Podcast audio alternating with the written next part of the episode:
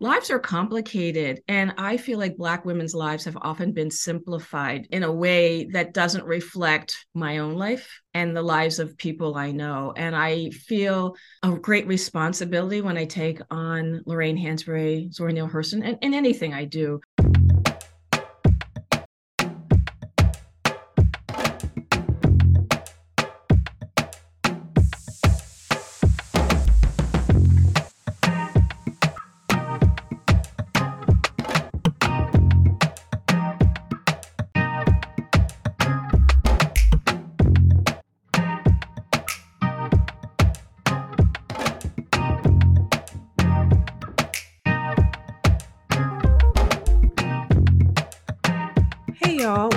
to Zora's Daughters, the podcast where we share Black feminist perspectives in close read pop culture and other social topics that affect Black folks.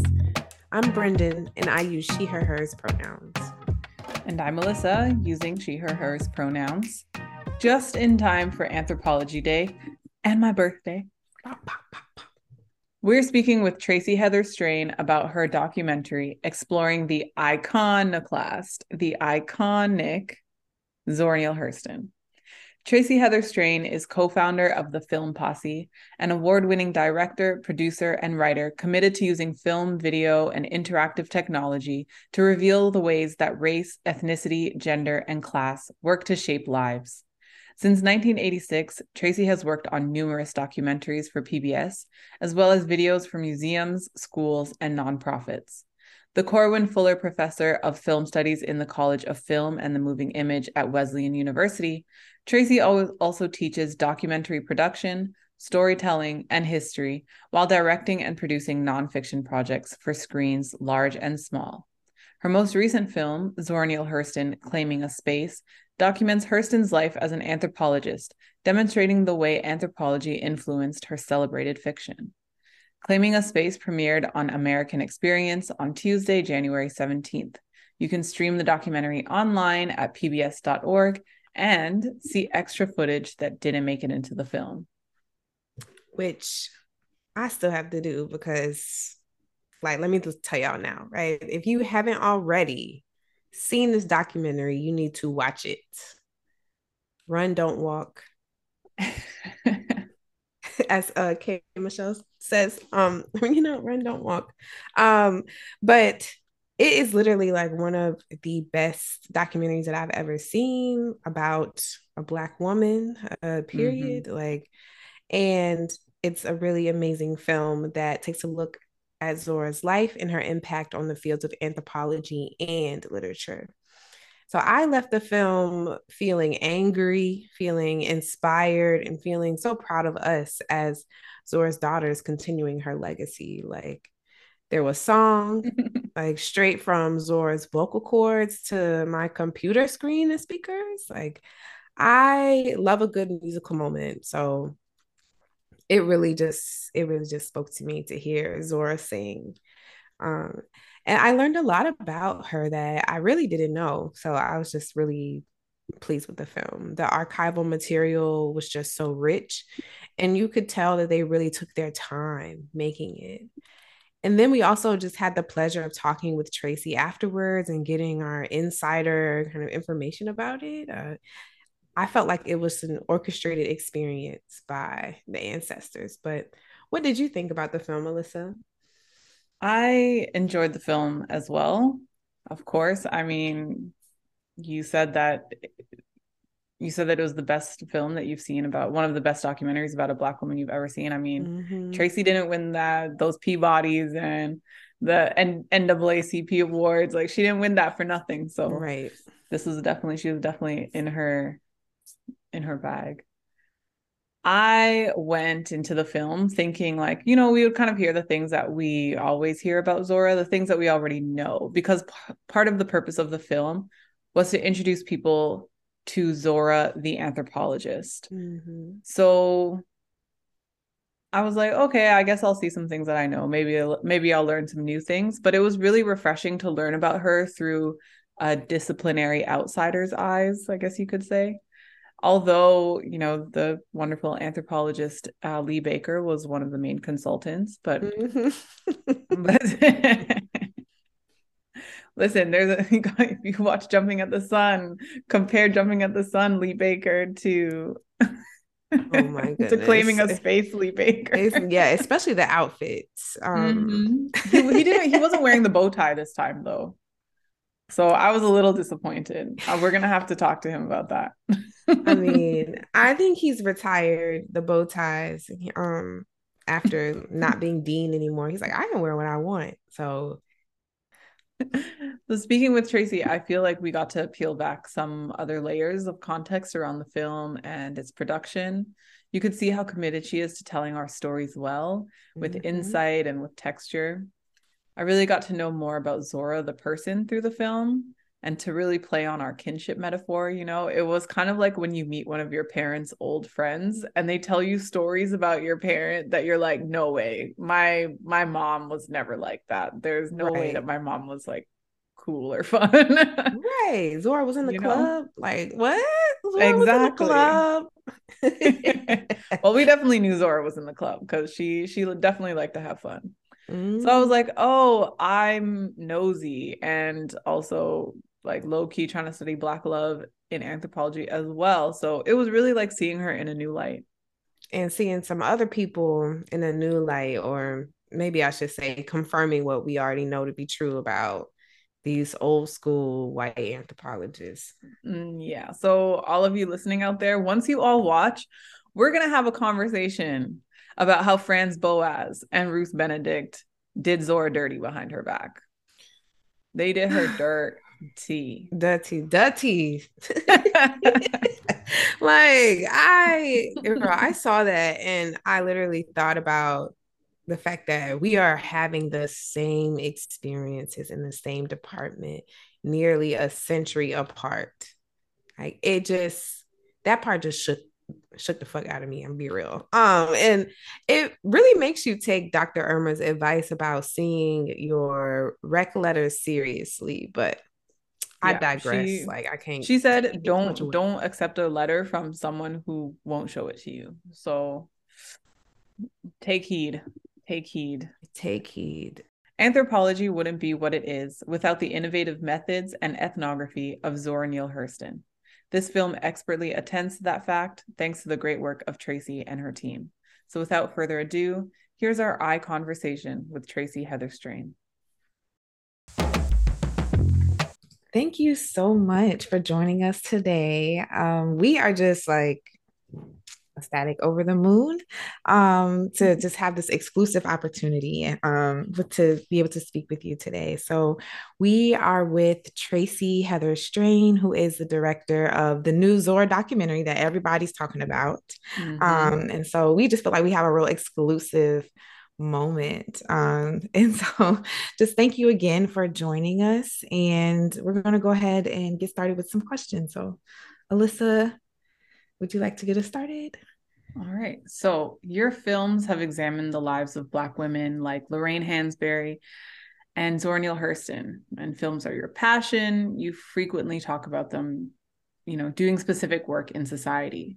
So we'd love to hear you talk a little bit about how film, quote, allows us to reveal the ways that race, gender, ethnicity, class, and sexuality work to shape lives and reflect and challenge society's historical, artistic, political, and cultural narratives.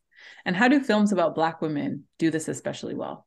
Well, first of all, thank you so much for having me. I'm a big fan of your show, and I was delighted when you guys reached out. So I feel very excited to speak with you today. So thank you.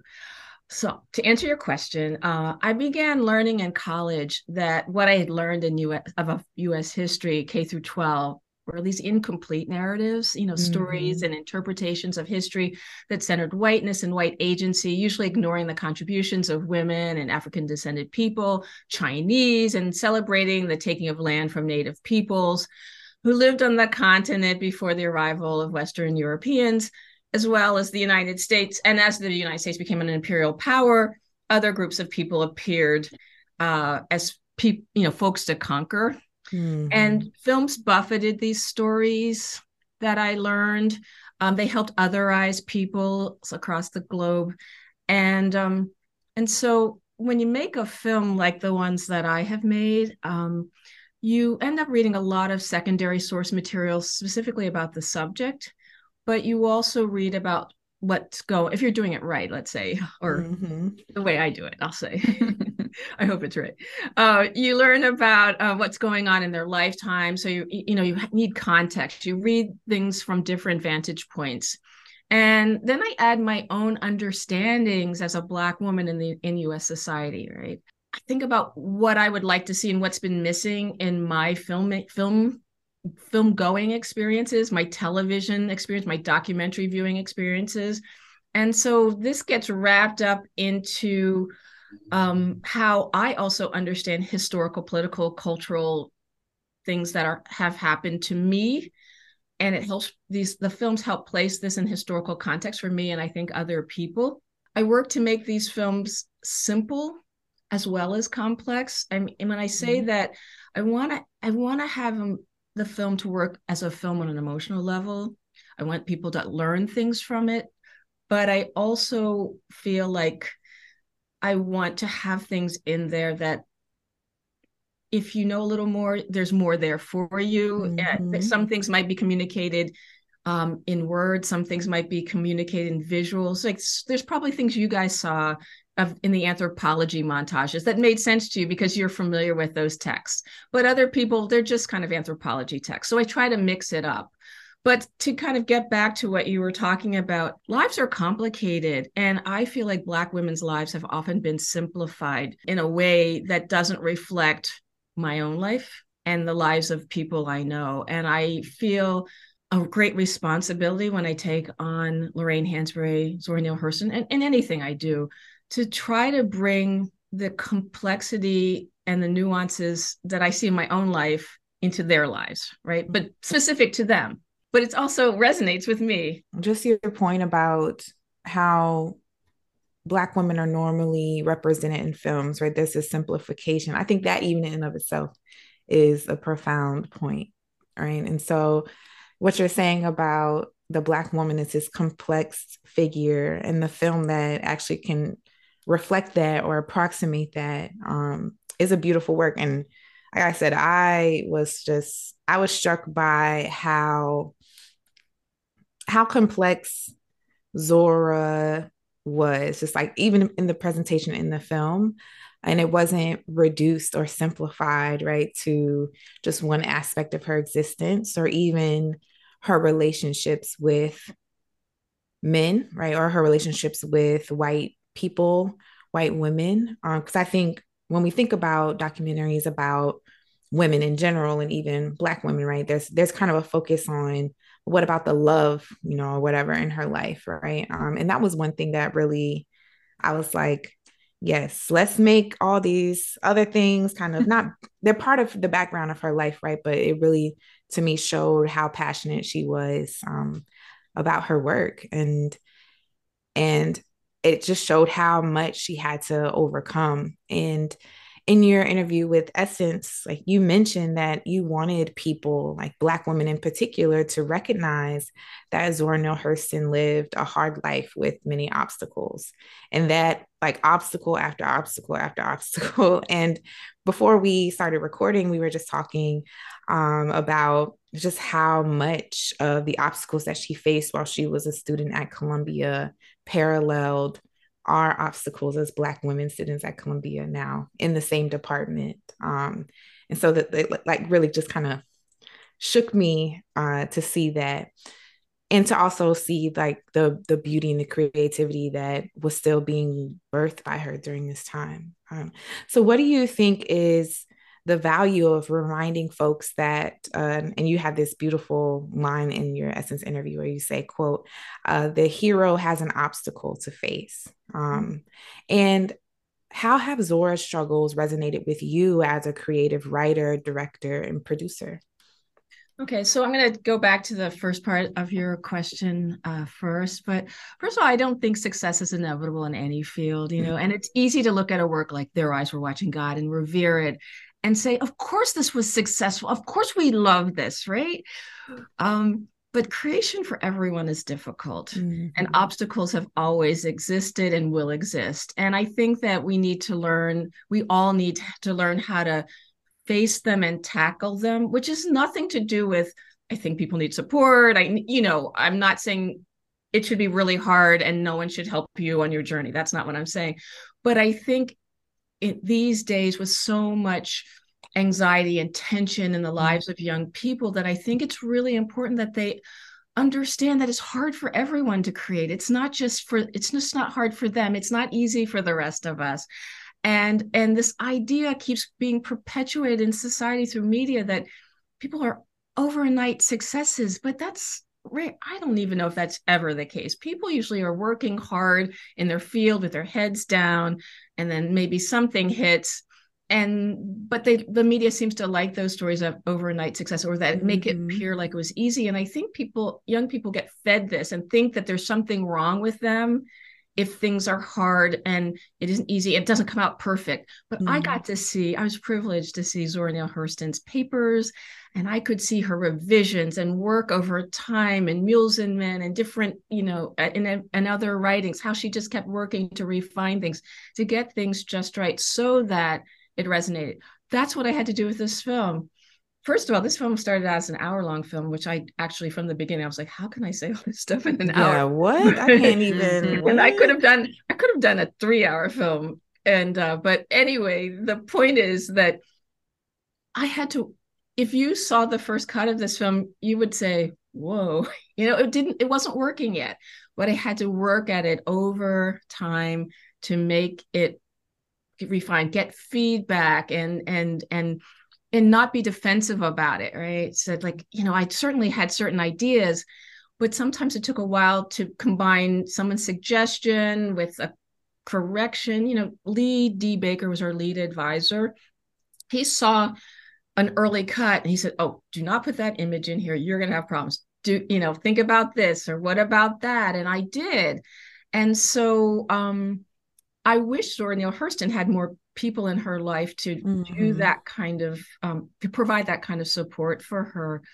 But um, so um, you know that res- resonated with me, but also the difficult, the challenge of trying to bring Black stories in the world by as a Black person is a reality. You know, it's not easy there's a way that there's there's something I saw similar in anthropology. What I learned of anthropology. Now, I don't claim to be any expert in anthropology, but the my limited view of anthropology and my more wide view of documentary filmmaking, based on my own experiences, there's so many parallels.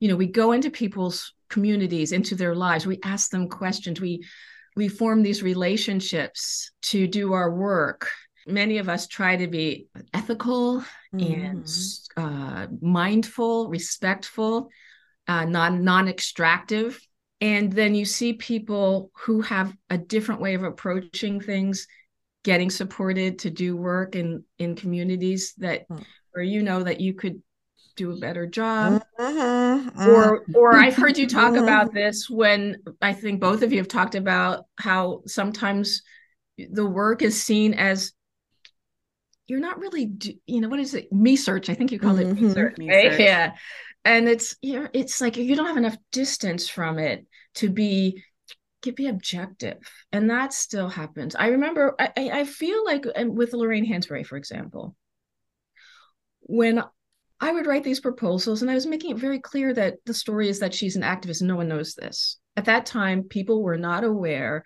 that she was an activist she'd written raisin in the sun they knew that they'd read it in high school. And then she died six years later. What is there to know? And somehow I was having the worst time breaking through this idea that there is more to know. And that's not actually her story. This play isn't the story, it's part of her story. Mm-hmm. Right. Um, and uh I I you know, I don't think people thought it was going to be interesting. And, uh, you know, fortunately, I was able, the National Endowment for the Humanities was very much a supporter from the beginning. My program officers all, always believed in the project, and some other people like California Newsreel believed in the project, and and, and a, a local um, New England funder, LEF Foundation, was very supportive from the beginning, but and friends and, you know, family but very few people beyond that were particularly black public media came in early and some other groups but I couldn't get I couldn't get major institutional support for the film and I couldn't understand why because like A Raisin in the Sun was one of the most read plays in North America and you'd think people would want to know about the person who wrote this play that's almost taught in every school in North America or at least was before it got on the list. that list.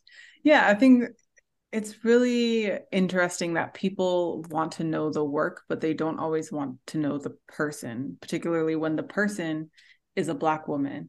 And in Zora Neale Hurston's case, a, a very iconoclastic and, you know, she's been considered difficult, difficult Black woman. Mm-hmm. You know, mm-hmm. she wasn't one who just kind of you know, just did her work and got put her head down. She was very much in people's faces and making sure that people knew who she was and getting what she needed when she could. Yes, very Capricorn. Um, very Capricorn. but I wanted to go back to what you were saying about um, you know, how we do our work. And one of the things that's really striking in the documentary is the depth and richness of the archival material. Mm-hmm. There were things in there that I'd never seen before, never heard of before, especially the recommendation letters oh. from. Okay, I was very upset about that. You all will have to watch the doc to see what Papa Franz was was doing behind folks' backs. Mm. so, so one of the questions that that we had is how was the film collected, curated, what went into the process um, of selecting the different images, um, photos, uh, videos, documents for the film? Okay, so first of all, I had to develop a story. You know, I you know, there's so much I could say about Zora Hurston, and I've I've read as many books as possible yeah, if you look through my Twitter feed, you can see a photograph of us wheeling back the books at the end of the process. We had like a huge like cart of books and another extra cart, you know, because we had just so much material. So we start with the secondary source material and we do something that I never did in college, which was read the footnotes to see where things came mm-hmm. from. The other just an aside, you often learn that the interpretations that people make from the primary sources are way off. I learned that mm-hmm. on a variety of projects mm. way back. It's it's fascinating what people how people can twist certain things. But anyway, we we we pull that out. So we start making lists of uh, places that we know we need to go for things to look at things and we start i knew from the beginning so cameo george who's an african american woman she's the executive producer of american experience called me one day and said would you like to do this film on zora neale hurston? And we'd like you to focus on her anthropological journey as it relates to her her right her you know her literary output. And i was like of course yes. And uh mm-hmm. and so um and so i knew that was part of the story from the beginning. So that helped narrow down certain things right? And i knew that their eyes were watching God was like the big moment where everything's coming together, where the you know the, the rich ethnography and the height of the writing were formed. So I knew I was driving to that big moment.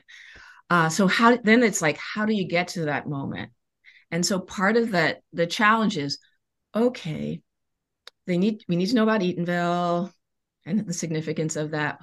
We need to know about particular books. We need, you know, the first ethnographic book, the next one. We need to know about anthropology. What is the, and this is a weird thing to say, but what is the least amount I can say about anthropology mm, in this? That's film? how I feel about because, everything. Huh? That's how I feel about all anthropology. What's the least I can say? because it's just I just need to do enough to provide context. I don't want to like stop the narrative and like suddenly give this anthropology history lesson, but I have to give some context because you need to know not just where anthropology was when Zora Neale Hurston entered it, you have to understand what happened with a little with Boas and the field overall to be able to appreciate why Boas was a significant figure and why she would want to work with him, right? So there was there were those, you know, that was that had to be in there. So what imagery do you use to like help tell that story? Uh, and so as I I mentioned earlier, Sometimes there's some communication that's just visual to give people impressions. People like you will know exactly what you're seeing. Other people just get that this was in the zeitgeist. And then um and then um when can I have Zora Neale Hurston really speak for herself? And you know, I can talk about that more later, but those films at the Library of Congress that she shot, I knew and the team knew that we wanted to get in as much of that as possible. I mean, it's, it's so amazing, right? You know that that she had it. And and our, so our goal was to use as much of that footage that she'd shot as possible. I always wanted her to speak for herself in a variety of ways as much as possible. Um, and we keep track of everything in the database. We had interns helping us you know so i didn't just do the research. We had a you know team of people working on that. Um, and one of the things i'd like to point out about the film camera that's so amazing I mean, we may have our issues with Charlotte Osgood Mason, but if it wasn't for Mason, we wouldn't have those those you know motion picture images that Hurston shot. But anthropology was not at all interested in motion picture cameras at that time. They thought it was uh, expensive, cumbersome, and they it based on my research, they felt like they being the discipline, uh, it required um, it, it couldn't capture the level of detail that was required for the discipline at that time. And uh, and so everything was about the written notes and mm. and observation that way. And so it's it's kind of fast it's just one more example of how she's ahead of of her, of her time right Yes. And always um Absolutely. like the discipline now, right, is dealing with all of these questions around, okay, how do we account for the fact that we are the ones doing this research and all these things that you mentioned in the film that she had already um that she had already constructed a path for, right? Um, and even an understanding of what an interdisciplinary Black studies degree is, right? And so when I think about Zora, right, I think about her contemporaries, academics and literary, so like Richard Wright, as well as, you know, W.E.B. Du Bois and others, right, who were very much about preserving a certain kind of canon and then inserting Black experience into that, right, or, or filtering Black experience through a certain kind of canon and Zora being really ahead of the time and saying, we actually don't have to do that. We can defy the kind of logics these kind of logics. So that was um you know, just very moving for me. Uh, and you mentioned just now thinking about including Zora's voice. And for those of you who haven't had the chance to watch the film yet, you actually get to hear Zora singing. Um, you get to hear like a dramatized, um, dramatized version of her voice throughout. And I was just like watching it and very curious, like how how did you decide who would do that voice? Um, and what was the process for really determining that dramatized sound? Because it, it very much sounds like a black Southern woman, right? And and so it's just like, oh, you know, how um how did how did y'all know to do this? Um, like how did you know that Zora needed to speak to in the film? Uh so I always so if you saw the Hansberry film, I did this a same the similar thing. Um, mm-hmm. it's something really important to me to have the the protagonist, the hero, narrate her own story as much as possible. And um, I, I, I think of this documentary like as to, to like as a film. You know, I want to take you on an emotional journey on a variety of levels, but particularly emotionally with the main character, if this Zora Neale Hurston. And so she can tell us how she's thinking.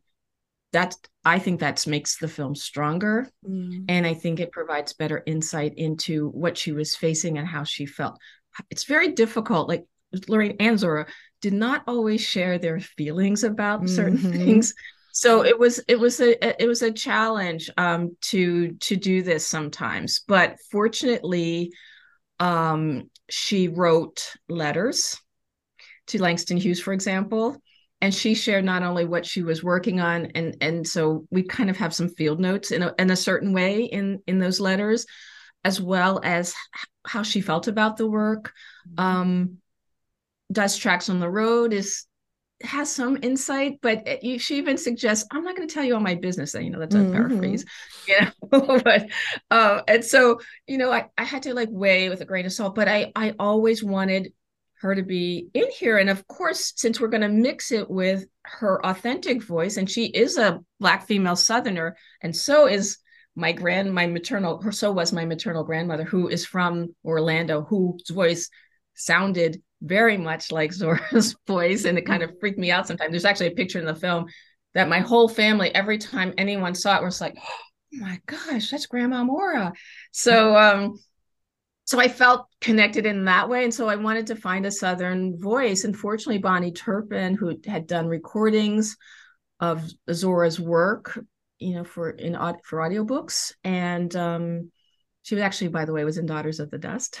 um, oh. and uh, and uh, she just she just had the, she just had we listened to all different people, but she just had what we thought we needed. And you don't want to have a voice that sounds exactly like Zora's voice because you don't want to mislead the audience. I mean, I still have to do some of the same things that Zora's, like letting people understand, you know, when it really isn't isn't her. And so I thought we that's why we have those lower third identifiers on the screen: mm-hmm. Zora's voice, Zora's footage. It's funny jumping away from the voice for a second you know the remember the scene that moment when the guys are working on the railroad yes yes even though we say we only say zora's voice everyone thinks zora neale hurston shot that footage and she didn't but um you know that i kind of was worried that would happen but anyway but it was amazing to find footage that perfectly fit what she was saying even though she didn't shoot it and that was one of a big that was one of our big archival triumphs when the editor showed us that I was like, oh, this has to go in mm. the film. Because it, it also, it wasn't just that it was her voice. You could see what she was seeing and what was important, what she was getting out of, you know, watching the men work and the rhythm and the the musicality of them, right? Um, was, and the joy. Yeah, I was gonna say the joy of it. Well, and, you know, I I think even though they were working, right? Yeah, yeah. I was gonna say I think that's a very that's a very um black thing, right? You find the joy in your work and song is is a, a way that we do that, like hit right from our ancestors from the moment that they stepped onto this land. And and so now, right? So I thought that um like when I I think the moment that Zora's singing voice broke in through in the film I paused the film. I was like, wait a minute. Like I, I mm-hmm. literally pressed my little space bar on my computer and I just sit and say, wait, Zora sings too. And then I was like, of course, because I'm from South Carolina. So it's a black girl from the South, right? Even if you can't sing, right, you can sing. And so the the idea is that everybody is is singing in some way. And so just to to hear her sing um I, it just really it just really touched me. And the song is like integrated throughout the film. And as you mentioned that moment that was another moment for me where i was like if we did not have the song here we just had the images and maybe if we just had music right um it would not have had the same kind of impact as the song overlaying the images um mm-hmm. and the kind of message throughout. And so I wanted to know for you, like what what impact does song have on the film? Um, and do you, like for me, song is essential to understanding Black life. But do you do you believe that song is essential for understanding Black life and understanding Zora?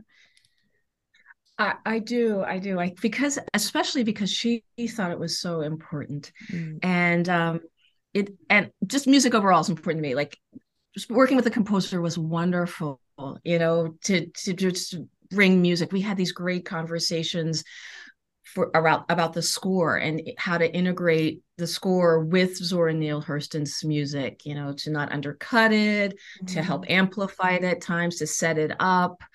Um, and uh, but her again, it's just this idea of like how many aspects of her can we include in this mm-hmm. this and how much can we connect so that you could not just hear her performing these songs, but you could see that this was important part of her research and work. She was so dedicated, right? And that, you know, so we could not just hear her singing, but we have her in an audio recording explaining how she learned these songs and collected them. And and then she's also she's not just saying that she she listened to people she would go back she would practice and go back to people and see if she was doing it right.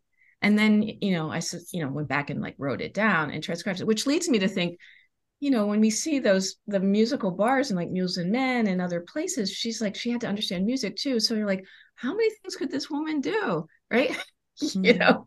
And uh and so um i i think that music has always been important. In another work i did a, a film that included the birth of bebop and and you know it's just it's always been this form of expression that um unfortunately gets appropriated. Mm-hmm. um and and even then zora neale hurston was talking about how our material gets taken. Uh i found it fascinating in uh, singing steel that she were she fought to have it not to have it presented raw. She didn't want it like recomposed, even by African Americans. She just wanted it, the authentic um, expression to be performed on stage. Did you know that she almost went to Yale Drama School? no, I just I saw it in one of your one of your other interviews, and I was not surprised at all. She definitely seems like someone who would have done great in theater as well.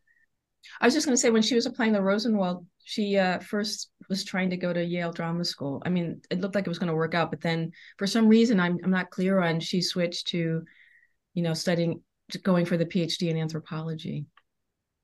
Hmm. I I found her just in watching the documentary. I just found her to be such a courageous person. You know, not everybody could do what it was that she was doing, going into these communities, being rejected at first, and then going back anyways, and learning all of their songs not knowing them at the beginning and then going back and saying, Hey, do I have this right? It definitely shows her dedication.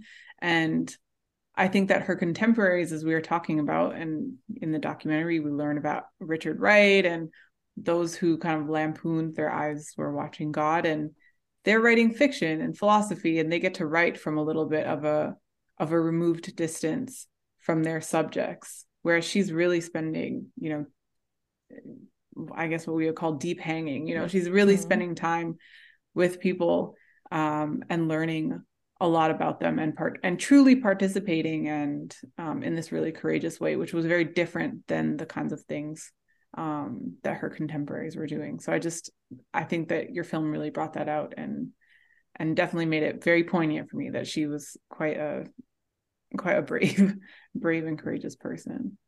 Yeah, I think that just following up on that, it's also disappointing how, you know, Richard Wright, who hadn't, wasn't quite, hadn't written his book yet, you know, he, had, he was just, that's why I just referred to him as writer Richard Wright, um, which is a little awkward thing to say, but he wasn't famous. She was this famous person and he's like attacking her. And I, you know, you could just, the sexism and the, and the dismissal of it I it feels intentional to like misread their eyes were watching God you know um, mm. especially since people knew that she was studying ethno you know she was studying anthropology this was an interest of she'd spent work but you know it's hard to account for jealousy also in mm-hmm. this world you mm-hmm. can't mm-hmm. you know unless mm-hmm. we find the document that says that he you know but who where are those documents but i you know I, I think that sometimes it, it appears to me that sometimes people make their names on bringing other people down as they're trying to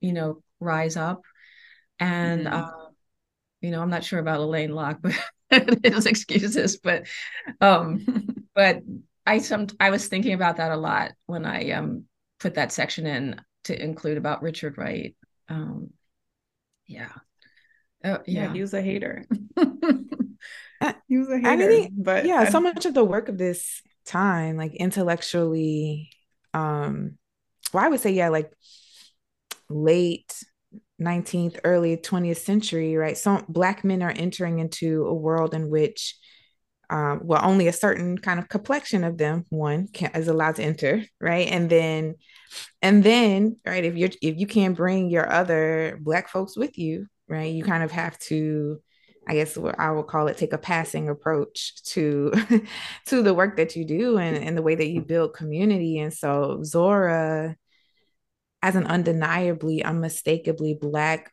woman, right, who says, I am not going to sit here and write a Victorian novel. I'm going to write about black folks in the South. um, could have posed a threat to the ways that they move through the world and the ways that they eventually, you know, had success in in, in Richard Wright's case, gained success. But I think his his book Native Son and the way that he kills off Bessie, right? Um, and the way that that that becomes part of the plot in the in the novel, right? The way that the Bessie is killed and um the treatment of that speaks a lot to how he viewed black women at the time. But that's just me as a as someone who's like reading stuff and you know, um, I think his work actually really tells it all. Um yeah. He preempts some misogynoir. He's like, you know what? Have you ever heard of black women? Uh, let me show you how it's done. Um, and, and also W.E.B. Du Bois does a good job of that too. And I'm sure there are some people who who will hate me for saying that, but um, you know, there's a lot of he he, he wasn't one of her favorite people. no, um, and I want to know more about that. but I think I think what this goes to show is that she faced a lot of obstacles throughout throughout her life you know mm-hmm. she what we see in the documentary is her overcoming these constant constant constant obstacles of whether it's money whether it's of personalities that were around her. And so I think one of the questions that we wanted to ask you is what was the most difficult part of creating the film? You know, were there any obstacles that you faced? And if so, how did you overcome them? I think figuring out how to include anthropology was really hard for us. Mm. It took like those animations that you see, those took a long time to figure out. It they didn't get figured out until the last minute. You know how to how do you visualize what uh, is being said about folklore? Um, that took a long time. I literally actually was randy and i randy's my partner he was the producer of the film. We were um, i had this idea of having the words words of different folklore people on the screen and we got these images and some interns helped us and we printed them out like literally we're in the in our mm-hmm. like living room cutting out this stuff and pasting like putting them down and like took a picture for the animators like can you animate like because it was like how do you how do you represent something that we can't really get into you know that was the stuff that was really hard and or how do you how much can you tell of the new negro mo- movement which is you know becomes known as the harlem renaissance so that people appreciate that? And i don't want to leave it out but i can't get into it in a major way because when you think about classic storytelling i got to get to her discovering anthropology. That's like the inciting incident. That's when the story mm-hmm. is really taking off. And so I, of course i have to do eatonville and all these things. And of course i'm not going to leave out you need to know what happened that there's this period of time after her mother dies that she's on her own right? Mm-hmm. you need to know that she's at howard of course. Then you know then we get her you know to barnard you know but um yeah but how to like situate that new negro movement was very hard. It kind of moved around in different ways.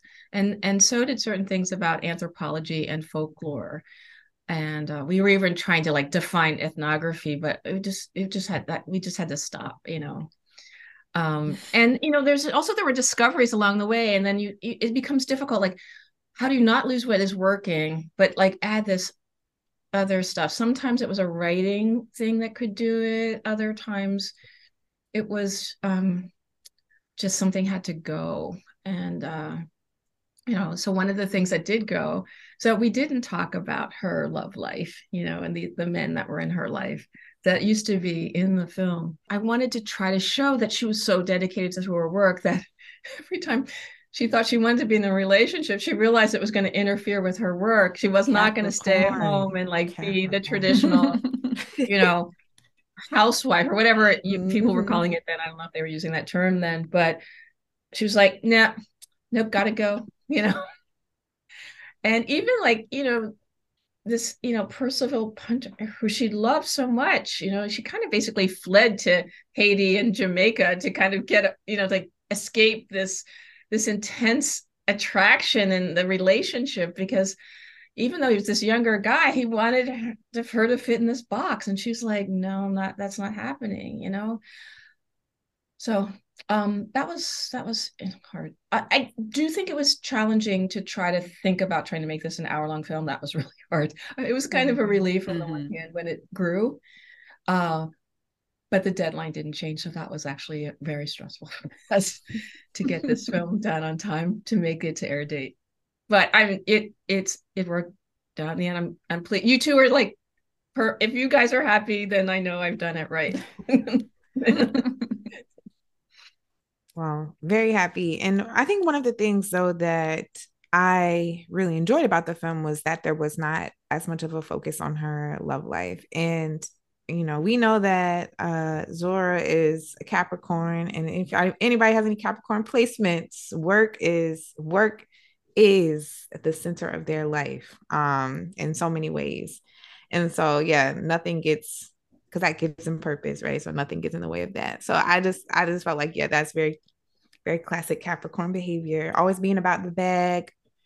Yeah, and I really liked the treatment of her relationship with Langston Hughes too, and her friendship with him. Um, and how instrumental it was and how pivotal it was but it wasn't like like that was a, a part of the film but the film didn't just kind of like dive into that like it was just like yeah he was there he was a friend and then they had a friendship breakup and it negatively impacted her later but you know um, she still continued to do her work so i thought that the film was like a beautiful reflection of what we can capture of Zora's legacy, right? Um, there's so much that we will just never know or never really be able to say. Um, and we're curious like what in in your opinion do you believe is the most enduring part of of her legacy okay do you mind if i just address one other thing yeah. before I, I address that okay so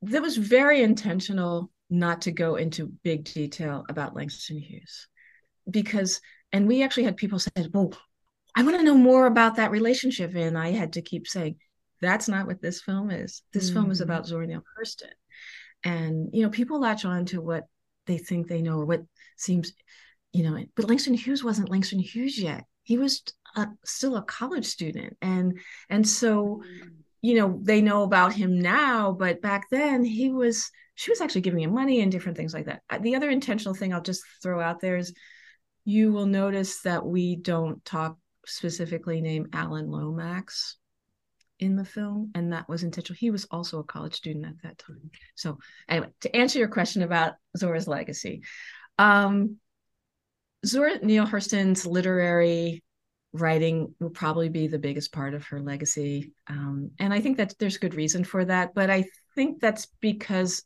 of the meticulous dis- depictions of culture mm-hmm. and her clear love for Black people that is a product, and Black women in particular, that that in the way it is is situated in this lit- literary work is if you if I speak of their eyes were watching God is because of her study of anthropology and interest in folklore and ethnographic research.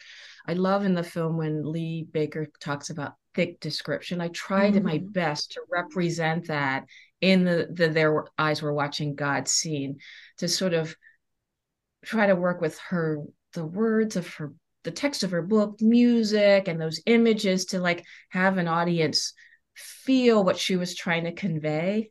Um, and uh, so that that is to me what is important about her legacy. Um, her tenacity, her deep belief in the work that she's doing is part of her le- legacy. Even though she faced all these setbacks, she never stopped trying, and that's why, you know, I I had to end the film with that quote from You Don't Know Us Negroes, where she says, you know, go hard or go home. Mm-hmm. I just think that kind of su- sums her up, right? I think that's her legacy passionate love of her people. And she expressed it in so many different ways, but her literary output is where we see this most expressed our last question um and it's one okay. that is more of like a, like a reflective uh, one that we've been asking everyone that we've talked to this month, right? Uh, is what do you see as your legacy? Um, and if you could describe your career in three words, what would you say? Okay, so I actually think this is your most this is the most difficult question of all. I don't know what other people have said, but I actually have never really thought about my my legacy. I just have been so focused on, you know, trying to get things done in the in the present. Um, but in terms of my career, if I had to pick three words, which you're making me do, uh, about my three words about my career, I would say underestimated, mm. patient, and determined and um and I, then i hope that i hope that my legacy i don't know what my legacy would be but i hope that it will include notions of someone who was kind helpful and crafted stories that made a difference in the lives of people who experienced them. Hmm. well you are definitely doing that. Um yeah. so no need to keep it as a hope. It is it's accomplished. Mm-hmm. it's happening. Um and we are two of the many yeah um of the thousands millions like oh. so thank you thank you so much for your work um and we're just we're just so excited to have been a part of this and to have these moments with you so um alyssa do we have anything else we want to say as we close out or no i was just going to say I, I the reason I, I love that question is is because you know, usually what we explain is that Zora is always, she's often described in, you know, three words genius, iconoclast, avant garde, right? And I, I heard that in the documentary. So, and we always wonder, you know, we always ask, would she see herself in those terms, you know? Mm. And so uh, we ask that question to give um, our guests the opportunity to define that for themselves. Mm. I wonder. I I think that I do think she was a genius. I bet she I bet she was someone she had so much confidence. I'm not saying that I'm not saying that inner Zora was maybe as confident as the outer Zora was because when I think of her childhood and what she had to endure, I think she had to create a Ooh, yeah identity uh, like a Persona. you know armor. Mm-hmm. But I think that she would answer in very affirmative ways, you know because I don't think she, how else could she have gotten through things, right? Mm. Yeah, absolutely. Well, thank you so much for speaking with us. This has been incredible. I am inspired to go spend some time in the archives and read read all of these documents and and books and everything for myself. Um, and I'm I'm really glad that we got this deep look into a little bit of the background of the film um, from you, the director, producer, writer. Thank you for having me. It was again a delight speaking with you, and uh, it's and a real honor.